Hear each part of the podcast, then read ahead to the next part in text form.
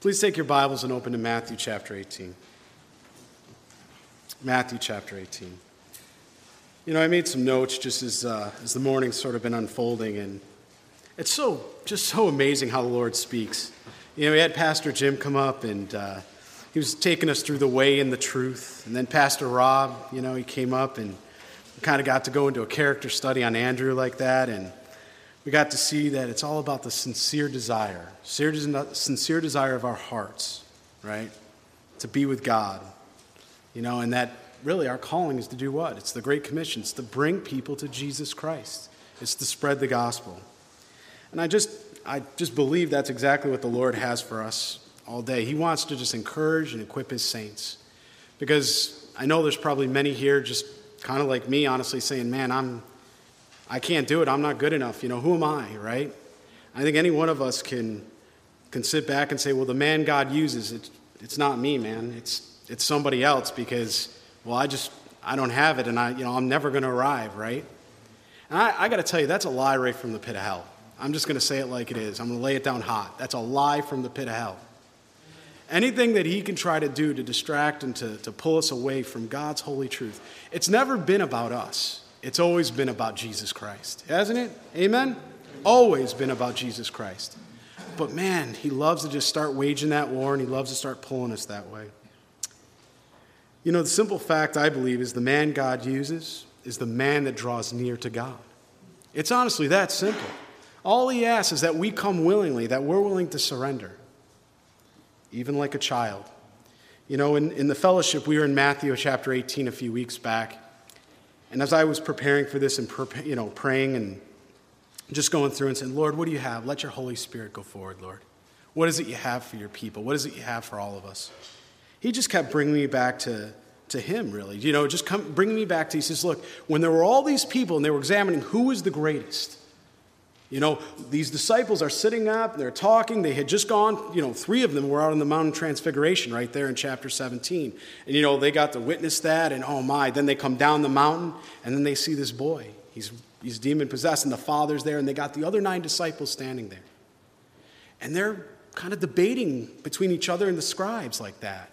And as they're debating between the scribes, they're sitting there, what's going on? And Jesus walks over and he says, What's, what's the problem here? What's the confusion? What's the contention? Well, you know, we can't cast out this demon. I, you know, because a couple chapters back, remember, he sent out the 70, all those great works were done. He came back and he said, Oh, this is amazing. The disciples were absolutely amazed. But now, a couple chapters later, we see these men and they're relying on their strength. Remember that? Jesus tells them it was your faith. It was all about your faith. Where does our faith come from? It comes from the Lord, it's never us right? It's from spending intimate time with Jesus. It's not even just, honestly, yes, it's part of it's opening the Word of God and, and being in the Word of God. But if that's all we ever did and never got in our prayer closet and got on our knees and cried out before our Lord, we've missed it, man. We've missed it. We've missed the revelation of Christ that way in our lives. And as I was reading through Matthew 18 here, as we, we look at verse 1, you know, they're in Capernaum at this point, and they're, you know, they're getting ready and they're, they're kind of going along this road, and, and Jesus notices once again they're disputing amongst themselves. Isn't it funny how men do that? You know, I think it was Pastor Rob up there says, you know, we always compare and contrast ourselves to other people. Don't we do that as men? We're always looking at somebody else's walk or somebody else's yoke. And we're always going, man, I, you know, look at this guy. This guy's great, but I, I can't do it.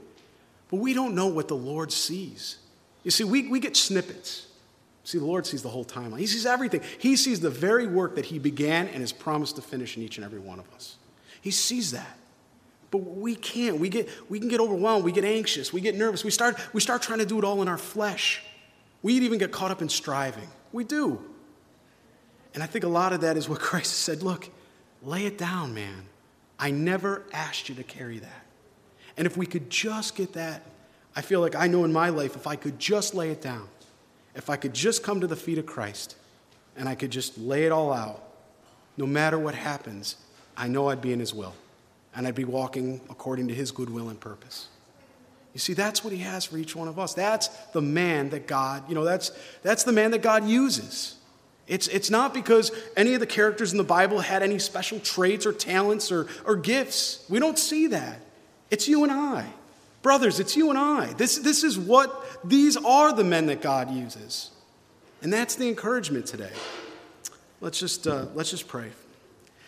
Father God, I do, I do just ask that I would get out of the way, Lord, and your Holy Spirit would go forth, and that, God, your word would go and just prick the hearts of these men here today, that you would encourage each and every one of us.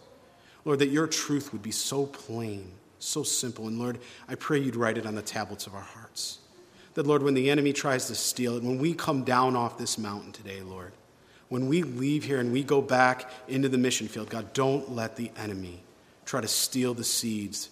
Don't let the fowler have his way, Lord God. Put your hedge of protection around your bride. You love us dearly, Lord. God, let us press into you, Jesus, and you alone. We ask this in your name. Amen. So, as we pick up in chapter 18, there, we read, At that time, the disciples, had, the disciples had come to Jesus, saying, Who then is the greatest in the kingdom of heaven? So, again, immediately, what do we see? The dispute starts. Who's the greatest? What man can turn around and beat his chest and say, That's me, man? And not only that, but where is it the greatest? Is it even on earth? No, they're talking about the greatest in heaven. You remember when the disciples came to him, two particular, says, Hey, can I, uh, can I sit on your right hand? You know, can I, who, who's going to get that seat? Somebody's always brokering or striving or, you know, it's the flesh. It's the flesh. We got to lay it down. But but we see that, that the disciples uh, clearly seem to be concerned about reputation, about greatness. You know, it's almost like they said, who's the most devoted? Who's the most valuable? That's kind of what, what they're really getting at there. And the reason I bring this up is because we see so much of this in the world. And now I'm telling you, we see a lot of it in the church today. We see churches out there that rather than staying to the Word of God, they're trying to, they're trying to lure people in by lowering the standard, by turning around and compromising God's holy Word in a way to reach a generation, a lost generation. God never, God never asked us to do that. He asked us to walk in the fullness of truth and the fullness of grace. It's not a balance. I had a friend I called this week, and you know, I, I was laying this out with him. I said, Lord, you know, I'm wrestling with this, man. Help me, help me, Lord. And, and I'm looking at it kind of like a pizza. You know, you got some cheese, you got some sauce, and what's the right balance? Like if I asked you, you know, Jacob, I said, you like, you like more cheese? You like more sauce? Jacob said, well, I like it this way. And I might ask Rob or I might ask Bob, hey, how do you like it? And each person's going to say, oh, I like it. Jesus Christ never did that. It was the fullness of grace and the fullness of truth. And it's when we push into Jesus like that and we walk with Him, man, it flows from us. It flows from us. We can't hide it. We can't do anything. It just comes right. It's like, man, we're dripping with it.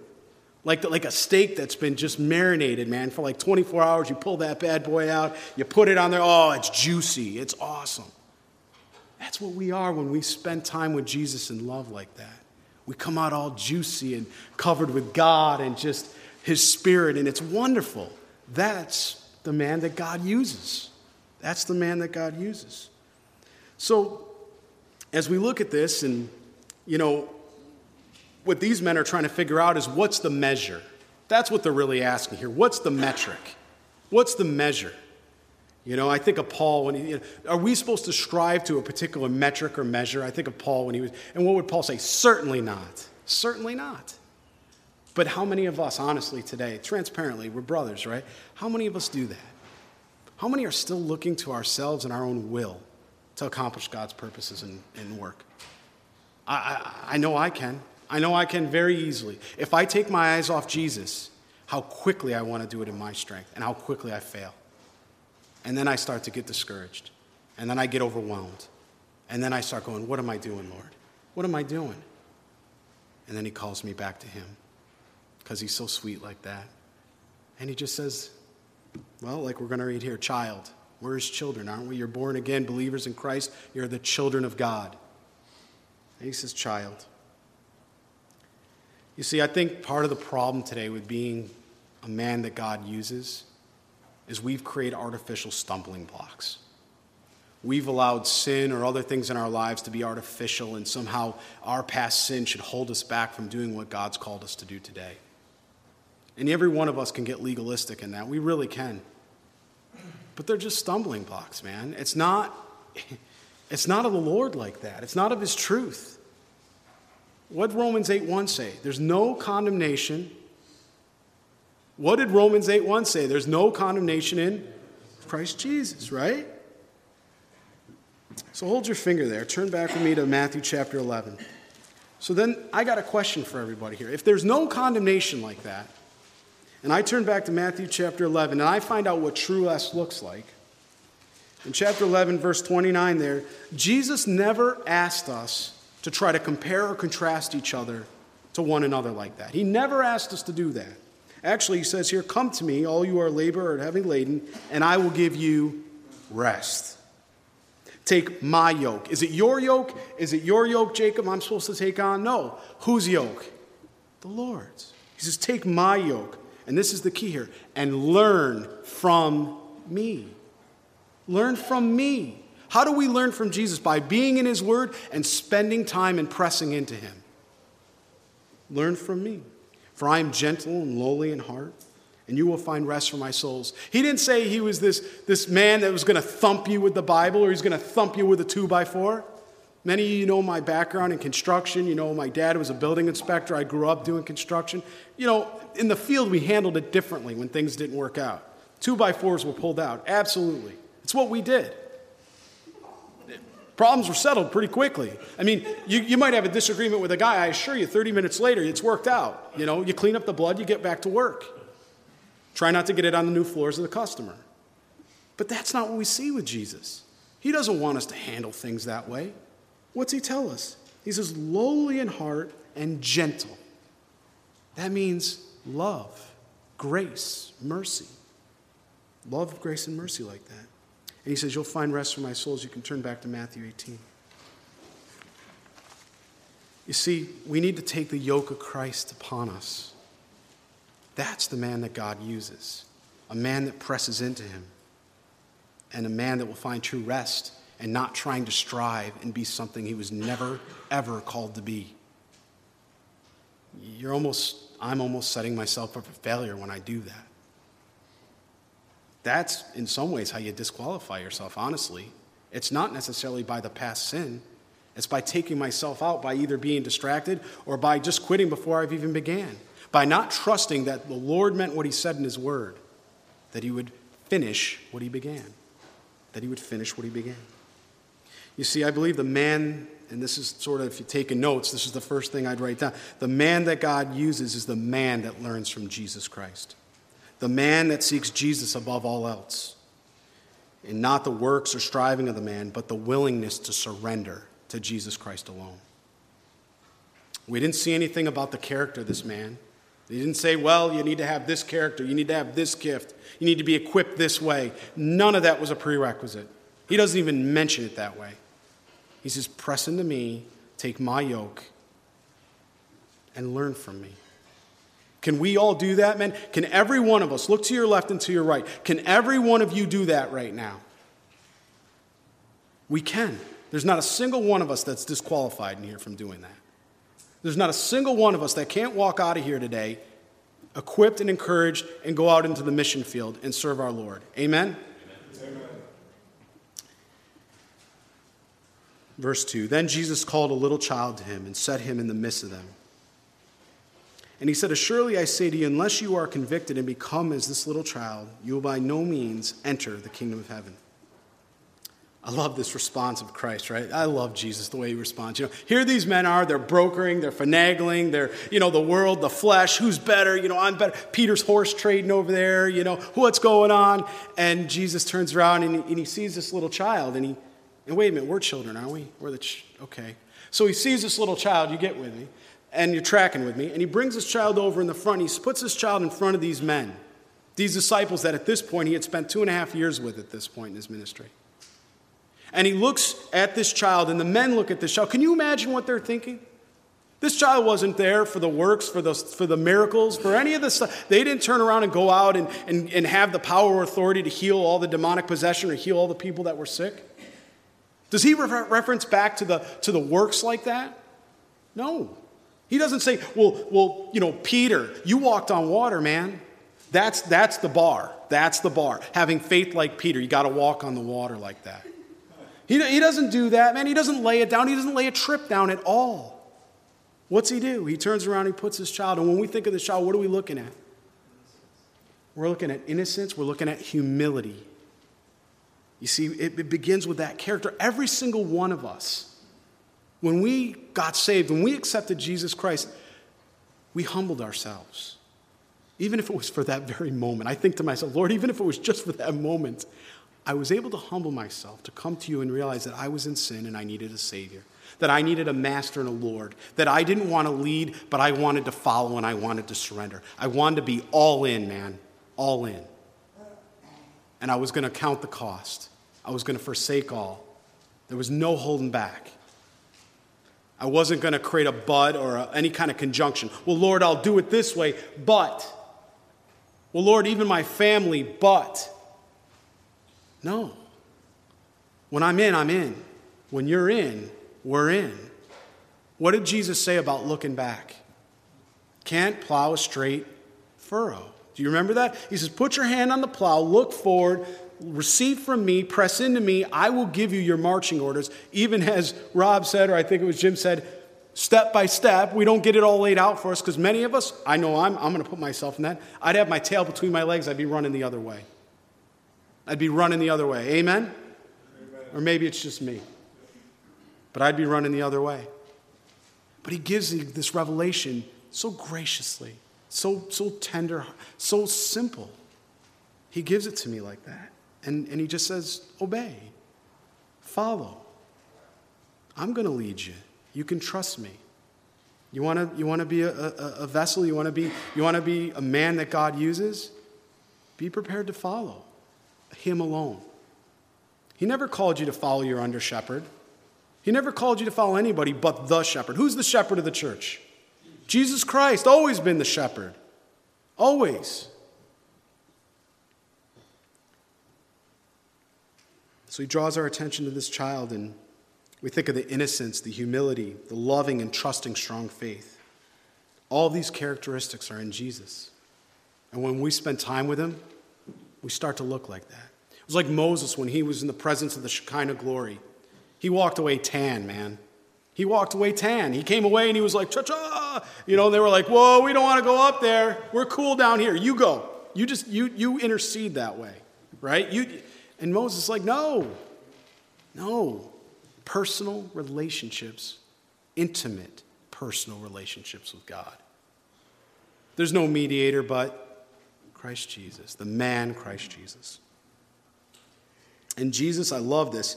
When we look there, this child, he says, Come to him. And what does that child do?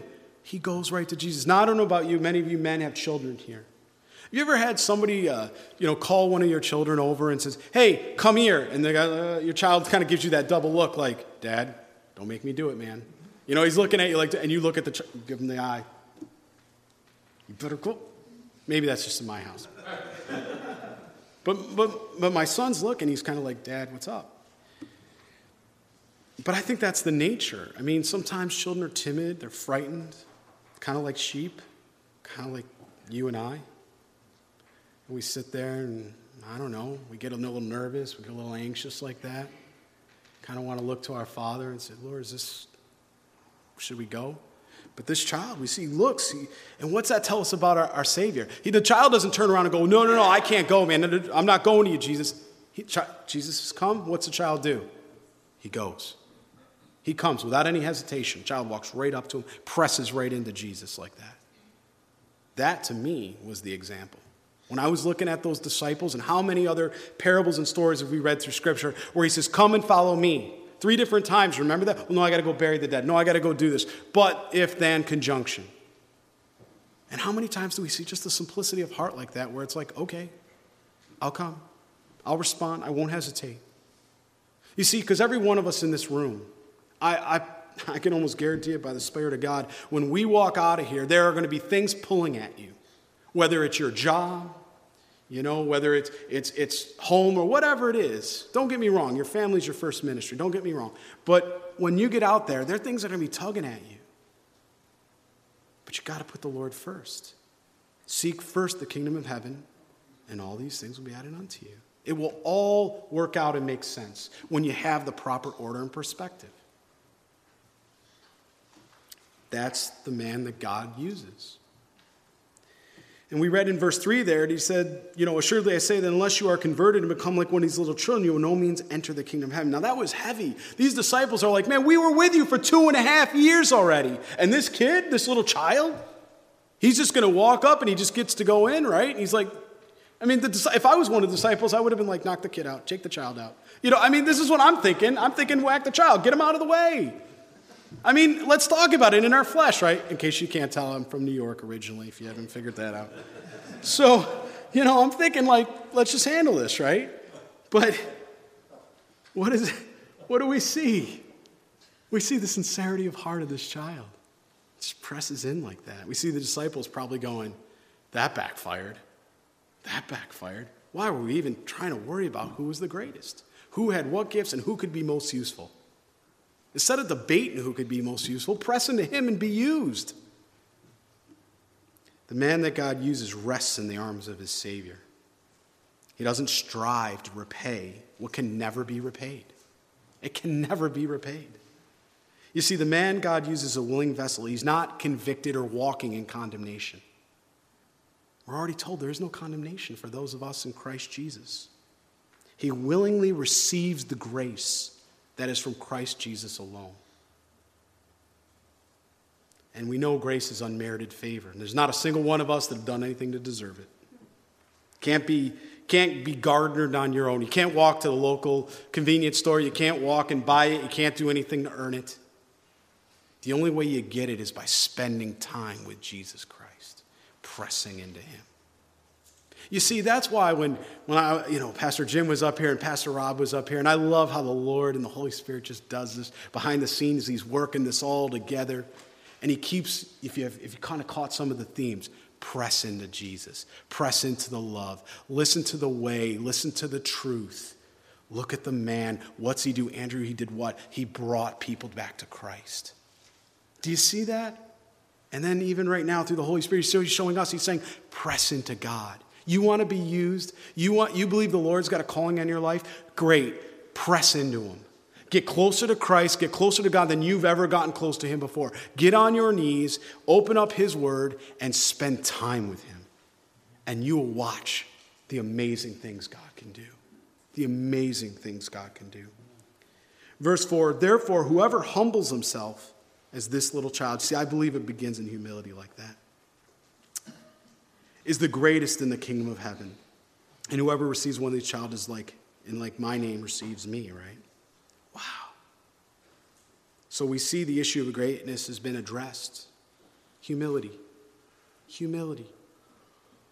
Having a humble character like that allows us to hear and receive from the Lord because we're not too full of ourselves that He can pour into us. You see that? He can pour into us like that. And then we can be what? We can be obedient. We can, we can respond to His truth. We can respond to His grace. And then when we're, we're covered with it like that, we can't but help go into our brothers, go into our sisters, go into our wives, go into whoever. And that grace, man, it just comes forth from us. Because it was never ours, it was always His. It's just coming on to us and boom, going on to the next. You see, we are the body of Christ. You know, whether you go to different churches, whether you fellowship, we are one body of Christ. And we have one Savior, Jesus one Lord and one Master. We need to press into Jesus. I think that's when we really do understand the fullness of his, his grace and truth. Turn with me to John chapter 1.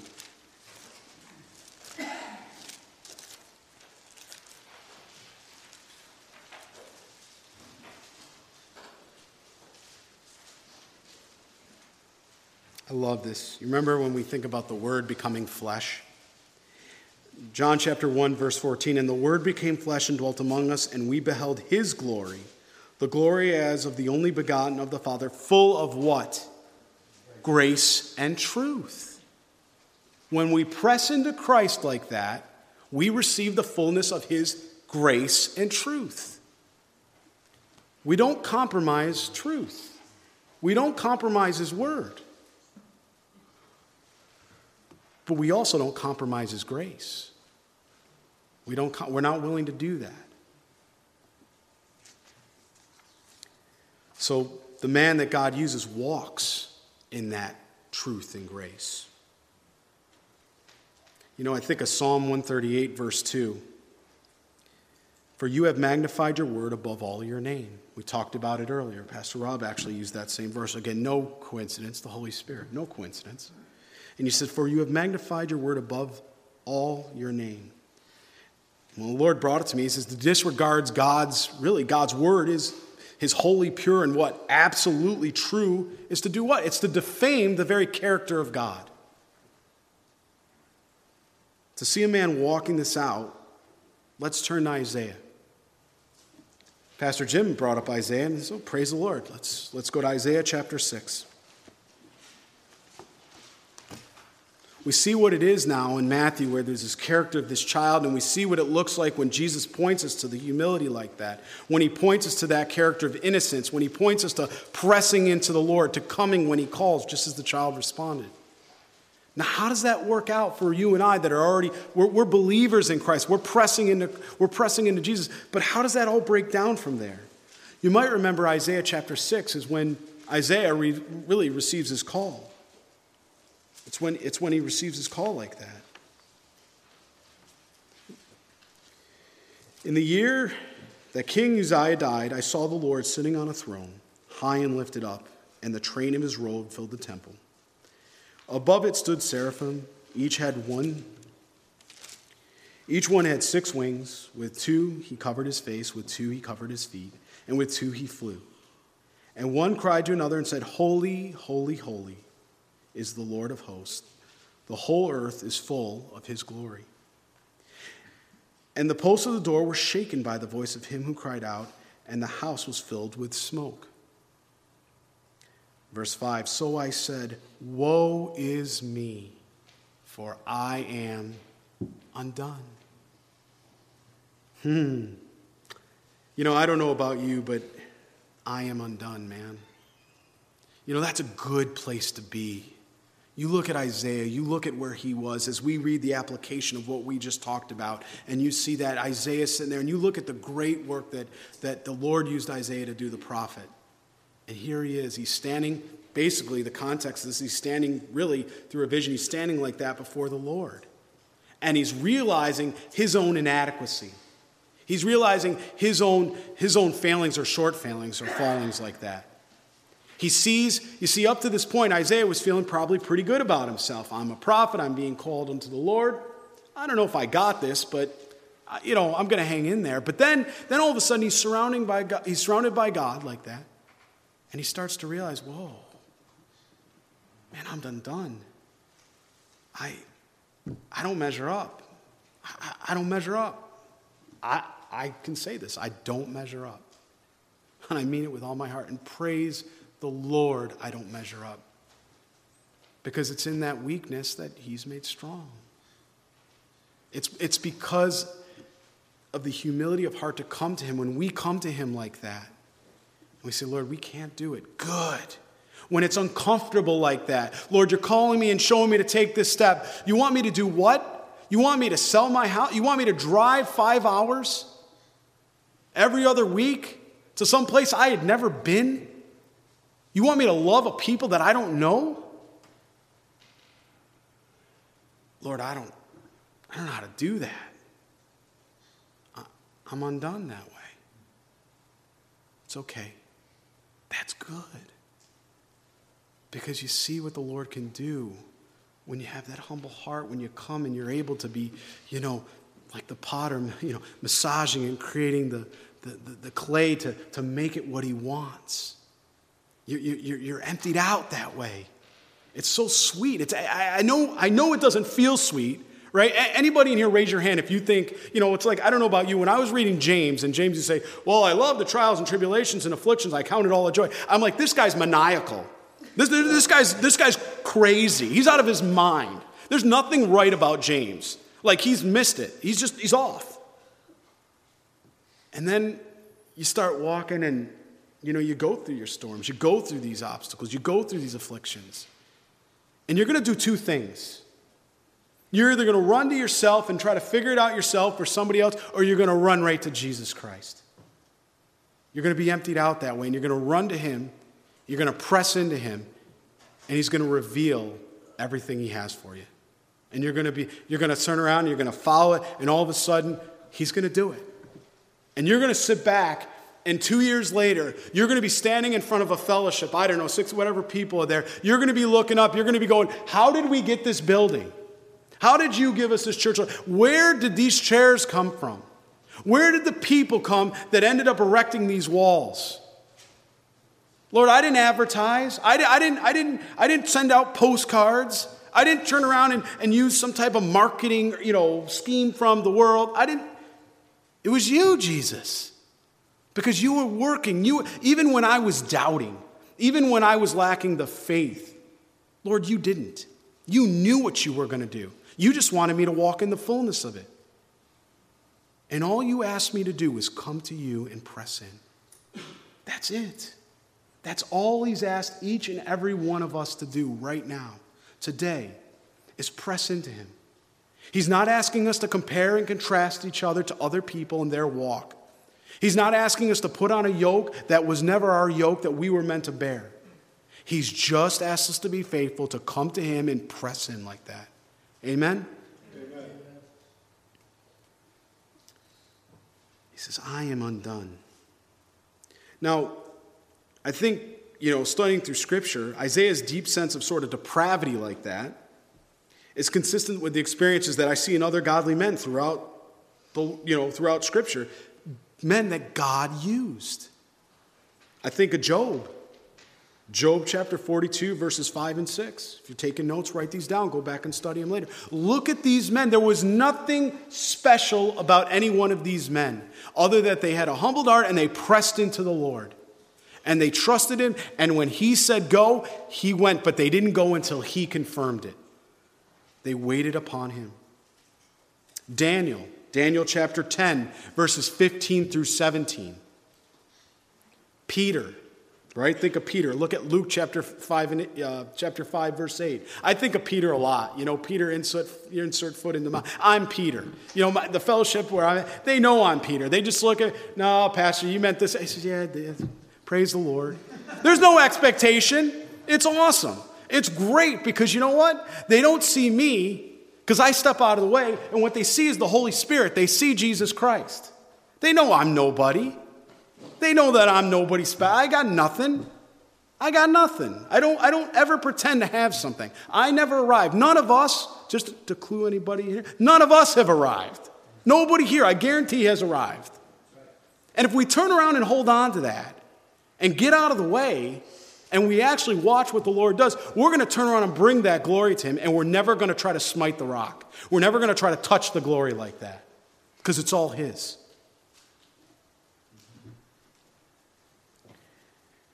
And I think of John, and we're in the book of Revelation on Sundays right now, Revelation chapter 1, verse 17 with John. Each of these men, men that God used,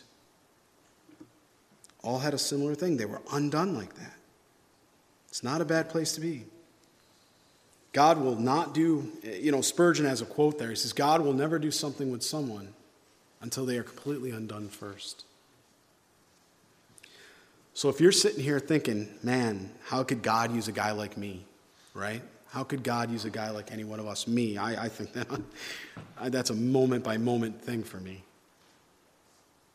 Just look at this. Look at your scripture.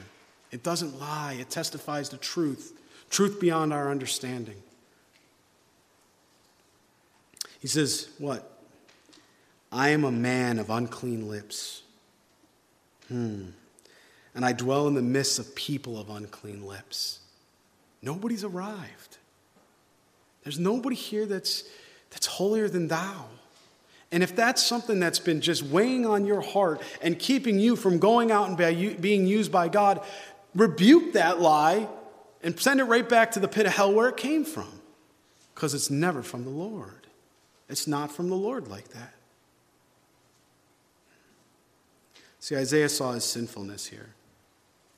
sinfulness of his people, the people that the Lord called him to minister to.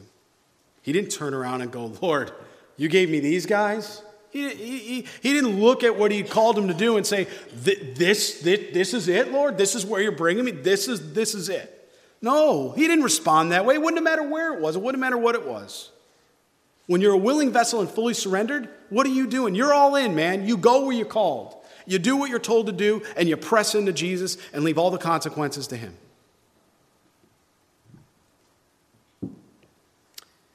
You know, I like that by the nature of our lips and flattery. You know, I, I, thought of the coal again when you were talking about the coal earlier. It made, you know, Pastor Jim was talking about the coal like that. It's true, you know, when he, he, it was so hot, that coal. Remember, he uses the tongs, we'll read it. He couldn't even, the angel didn't even touch it with his hands, it was so hot. It was going to sear the lips. Yet we don't see Isaiah once complain about the pain. He doesn't come out and go, ah, man, don't do that again. What are you doing? He doesn't, he doesn't react that way. Actually, there is pain sometimes. There is, there is oppression and affliction. We get that as believers in Christ.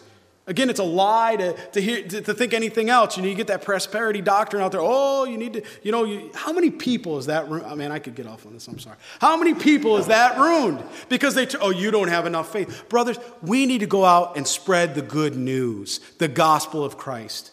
That, you know what? When you're walking with the Lord, there is oppression, there is affliction. That doesn't mean you lack faith. That means you're pressed in. That means you're following. That means you're undone. You're in a good place. God can use that. He'll use that. But when I think of the lips, of all places where Isaiah could have taken and he could have touched like that, lips, they're very sensitive, right? I mean, it's one of the more sensitive areas in your face. But I also think of lips, flattery, lies, false intent come from the lips. With the flattering lips, we're told in Psalm 12, verse 2, flattering lips and a what? A double heart they speak. By the nature, our lips lie and are proud. Let's lay that down before the feet of Christ today. If there's anybody walking in here with the Lord like that, and there's any sin or something like that, even if there's somebody here, I don't know your walk, the Lord knows your walk, but if there's anybody backslidden today, somebody that hasn't been pressed in, don't leave this church today until you're right with the Lord that way, until you're all in and pressed in, because then you're ready to be used by God. I think of Psalm 31, verse 18 let the lying lips be put to silence, which speak insolent things proudly and contemptuously against righteousness. And I think of lips, by the lips they bring death. Psalm 140, verse 3 tells us the poison of asps is under their lips. Isaiah didn't think for a moment that this was his only sin. It wasn't though he just touched here because that was the only place. Where does sin begin? Jesus already told us that. It's the motive of the heart, it's the motive of our hearts that way.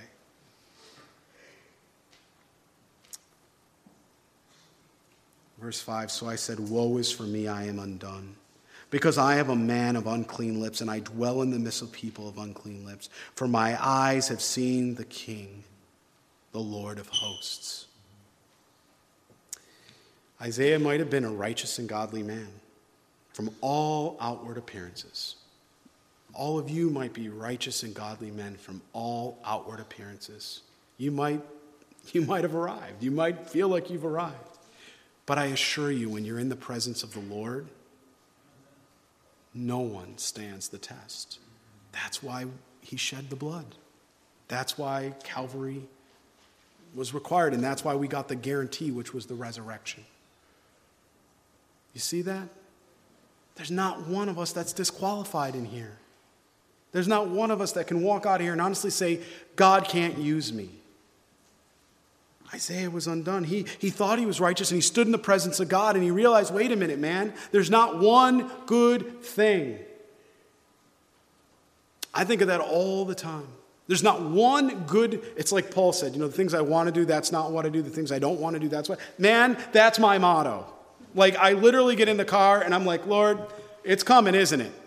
And he's like, Yeah, you got free choice. I'm like, It's still coming, isn't it? You know, and I'm like, I, I, I just, it's in me, man. I, I just, I, I carry that flesh around. And I have that choice. And sometimes I run to the flesh instead of run to Him. But does that disqualify me? No. Because I press into Him and I seek repentance, I seek re- reconciliation, I seek relationship, intimacy. And that's where I grow. That's where we grow. That's where the man, you know, we read again, the man that God uses, that's the man that God uses. Each and every one of us. Each and every one of us like that. Hmm. So God can use men that have sinned. I mean, this just proves it right here in black and white, or I don't know how they can make it any clearer. God can use men that have sinned. Now, if there's something, you know, here in in, in, in sin like that and, you know, you haven't repented, of course, turn to the Lord. Today, don't wait another moment. Seek that right relationship and watch the things He can do. He's not holding on to it, man. He's not going to turn around and slam you with it like a, like a two by four we were talking about earlier. He's not going to do that. He just wants right relationship. His son died so he could have right relationship with us. He gave up his son like that. You think he's going to hold on to it? He actually, what's he see? When he looks down and sees us, you know what he sees? He sees the imputed righteousness. He doesn't see our sin. He doesn't see sin like that anymore. He sees the imputed righteousness in us, which means none of us is disqualified. We can all walk in the grace, the fullness of the grace and the fullness of the truth. Amen? Amen. Verse 6. Then one of the seraphim flew to me, having his hands on a live coal which he had taken with the tongs of the altar. And he touched my mouth with it and said, Behold, this has touched your lips, your iniquity is taken away, your sin is purged. Boy, there's a good model there, going to the Lord in the presence of God. What a great, great illustration like that. And also, I heard the voice of the Lord saying, Whom shall I send, and who will go for us? Then I said, Here I am, send me. You know, when we think about this, this angel flew again. This coal was so hot he had to use the tongues. We see the throne there. The throne's for God, right? We understand that. The throne is God. Who's the, who's the altar for? The altar's for you and I. That's where we meet the Lord like that. We meet him at the altar. You see, that's where Jesus met us and he cleansed us. He took away our sin. He redeemed us. We're justified in Christ, in Christ alone. This fire, as we saw, it was taken from the altar.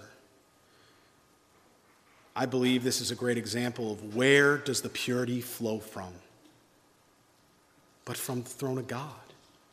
The purity doesn't come from the coal, the purity doesn't come from Isaiah. It came from the throne of God and came forth like that. The purity comes from God.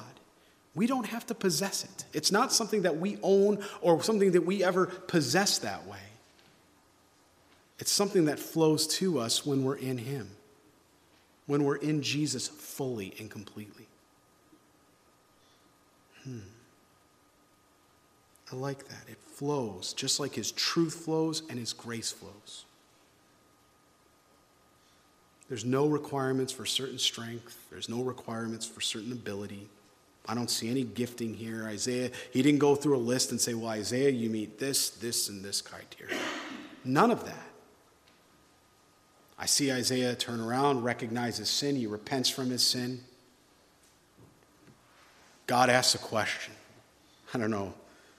Well, we'll get to that in a minute. I, the Lord asking a question like that, I don't know if that just doesn't wreck your mind. I wrecks my mind. The Lord knows. It was kind of like earlier we were reading when, when the Lord's sitting there asking, Does the Lord need to ask that question? Who's that question for?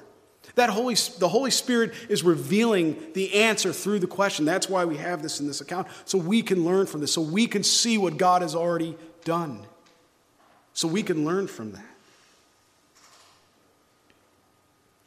You see, that coal didn't hurt the way it should have hurt. It should have hurt Isaiah.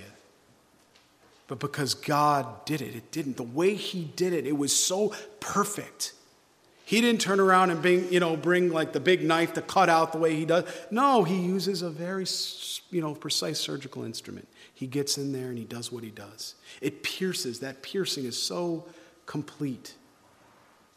It's so complete like that. again, I, I say it again, and I don't know why the Holy Spirit keeps putting this on my heart. It's, it's, it, it, if there's anyone backslidden here, if there's anyone dealing with sin here that has not confessed that sin to the Lord, don't wait another moment. Repent. Lay it at the feet, lay it at the feet of Christ and begin healing now. You'll walk out of here a vessel that can be used, the man that God can use. The other thing that I think it's interesting when he took that fire like that, some of you might be feeling, man, I'm just overwhelmed. My job is crazy, you know. I'm working 60, 80 hours a week. I'm, I'm doing everything I can. I'm trying to put food on the table. I'm doing all these other things. Man, I'm just, I'm poured out that way. I'm just done. I got nothing left. You notice that he took that coal, came from that fire. When he touched the lips of Isaiah like that, I believe he lit the fire in Isaiah again. We sing that song, Lord, light the fire in me again. Don't we? You know what the song? We sing that prayer, Lord, light the fire in me again, like that. And what did the Lord do? He did that for Isaiah. He'll do that for each and every one of us. If we go to Him in sincerity of heart and say, Lord, look, I'm laying it at your feet, man. I screwed up, whatever it is. I want to get right with you.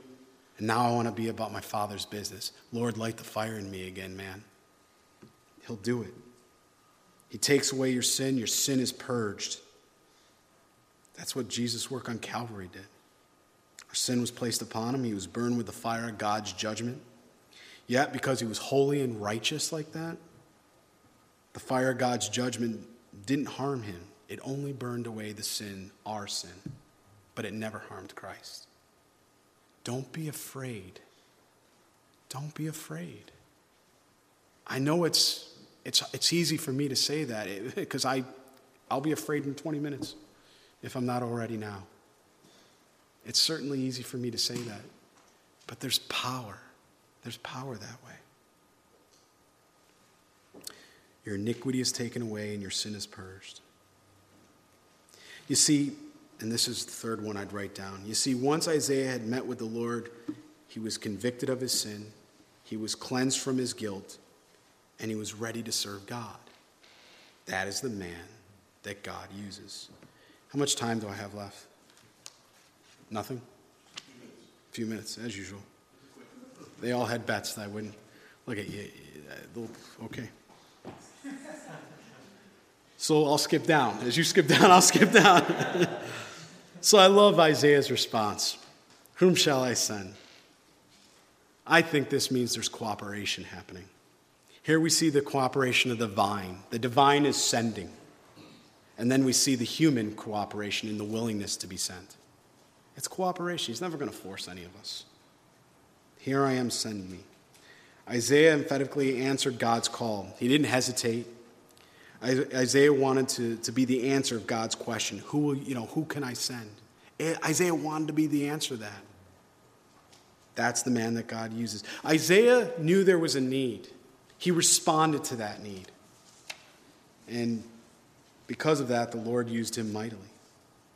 And so I'll close with this that, you know, I believe through the study as we've just gone through, there's about seven things. Make it 23. No, there's about seven things that I think if, if you just took in summation and go back and study this, a man that learns from Jesus, the man that seeks Jesus above all else, he doesn't strive, but he's willing to surrender to Jesus. That's a man God uses. A man that rests in the arms of his Savior and doesn't strive to repay what never can be repaid. A man that's an empty and willing vessel. He willingly receives and shares the grace that flows from Christ Jesus alone. A man that is childlike in humility and innocence, willingly comes when he calls, when he's called by his master and enjoys spending time with Jesus. It's his first love. A man that walks in what?